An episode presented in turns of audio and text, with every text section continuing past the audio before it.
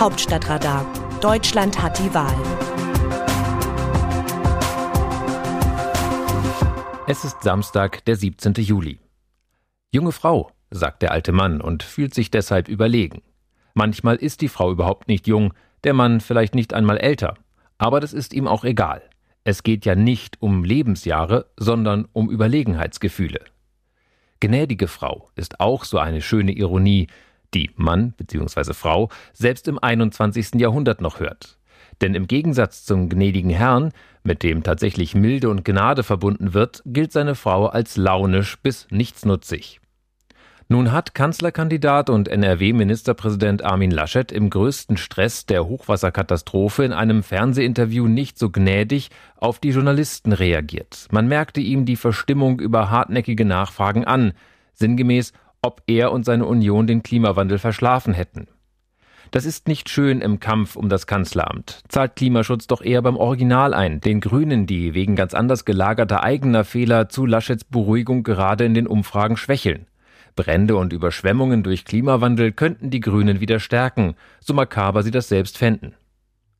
Laschet hatte zum Zeitpunkt des Interviews bereits das Unglück, die Tragödien, die Trauer über viele Tote vor Ort erlebt. Er ist schockiert, vielleicht sogar emotional erschöpft und auf jeden Fall nicht amüsiert über das Gespräch, das ihm Verteidigung abverlangt. Er will antworten, aber irgendwie kommt ihm der Name der WDR-Moderatorin, die er sehr wohl kennt, nicht über die Lippen. Sie löst das schnell und augenzwinkernd. Susanne Wieseler mein Name. In irgendeinem Bruchteil dieser Sekunden sagt Laschet aber zwei Worte, die sich in den Ohren eines Zuhörers, nicht Zuhörerin, wie junge Frau anhören.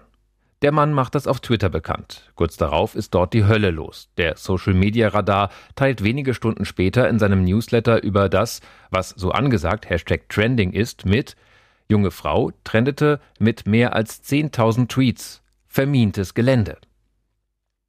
Medien, User, Journalistinnen und Journalisten hören sich das Video an und befassen sich damit, während Hab und Gut von Menschen buchstäblich über die Wupper geht und Deutschland solch schreckliche Ereignisse, wie es sie sonst nur in Asien oder anderen fernen Ländern kennt, zu bewältigen versucht. Junge Frau. Was für eine Panne für einen CDU-Spitzenpolitiker, der neulich noch sagte, ein Kanzler könne die Gesellschaft vielleicht besser geschlechtergerecht prägen als eine Kanzlerin, weil dann klar würde, dass Gleichberechtigung auch Männersache sei. Allein, Laschet hat es nicht gesagt. Während einer Pressekonferenz über das Ausmaß der Schäden wird er auch auf die junge Frau angesprochen. Er antwortet, das gehört nicht zu meinem Sprachgebrauch. Frau Wieseler hatte schon vorher via Twitter mitgeteilt, ich höre gar nicht, dass er das wirklich sagt. Da ist der Shitstorm aber schon über Laschet hinweggefegt. Man hört tatsächlich nur Entschuldigung und Frau. Im rheinischen Singsang vielleicht sowas wie Entschuldigung, junge Frau. Es sind harte Zeiten. Seit Beginn der Corona-Krise wissen wir um unsere nationale Kraftanstrengung.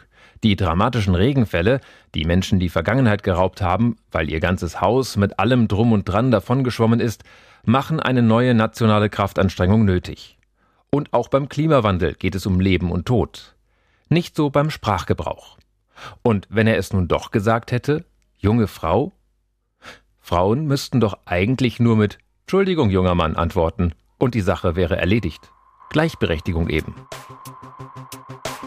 Aus dem Wörterbuch. Politsprech Deutsch. Die sogenannte Union ist konzept-, ideen- und führungslos. Es wird Zeit, dass sie sich auf der Oppositionsbank regeneriert. Norbert Walter-Borjans, SPD-Chef. Die Hoffnung stirbt zuletzt. Der SPD-Vorsitzende, dessen Partei bei 15% in den Umfragen verharrt, äußert hier einen frommen Wunsch, der deshalb Beachtung findet, weil die Sozialdemokraten derzeit noch mit CDU und CSU regieren.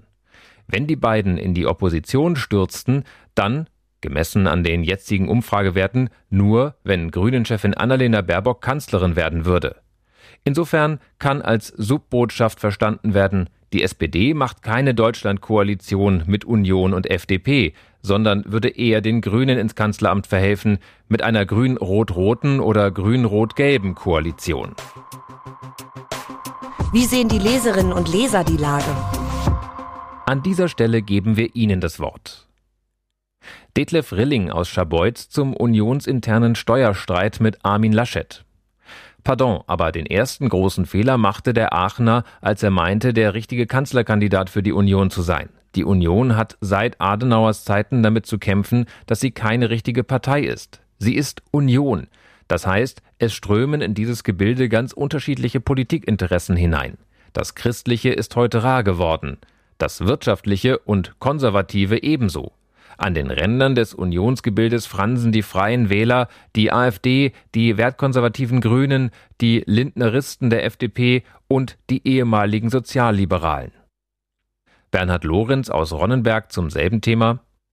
Wenn Herr Laschet jetzt im Sommerinterview Plauderlaune verkündet, die CDU plane gar keine Steuersenkungen, so ist dies dreist und völlig unglaubwürdig. Noch dreister ist sein Hinweis im Interview, dass die komplette Abschaffung des Soli überhaupt keine Steuerentlastung sei. Bei allem gebotenen Respekt.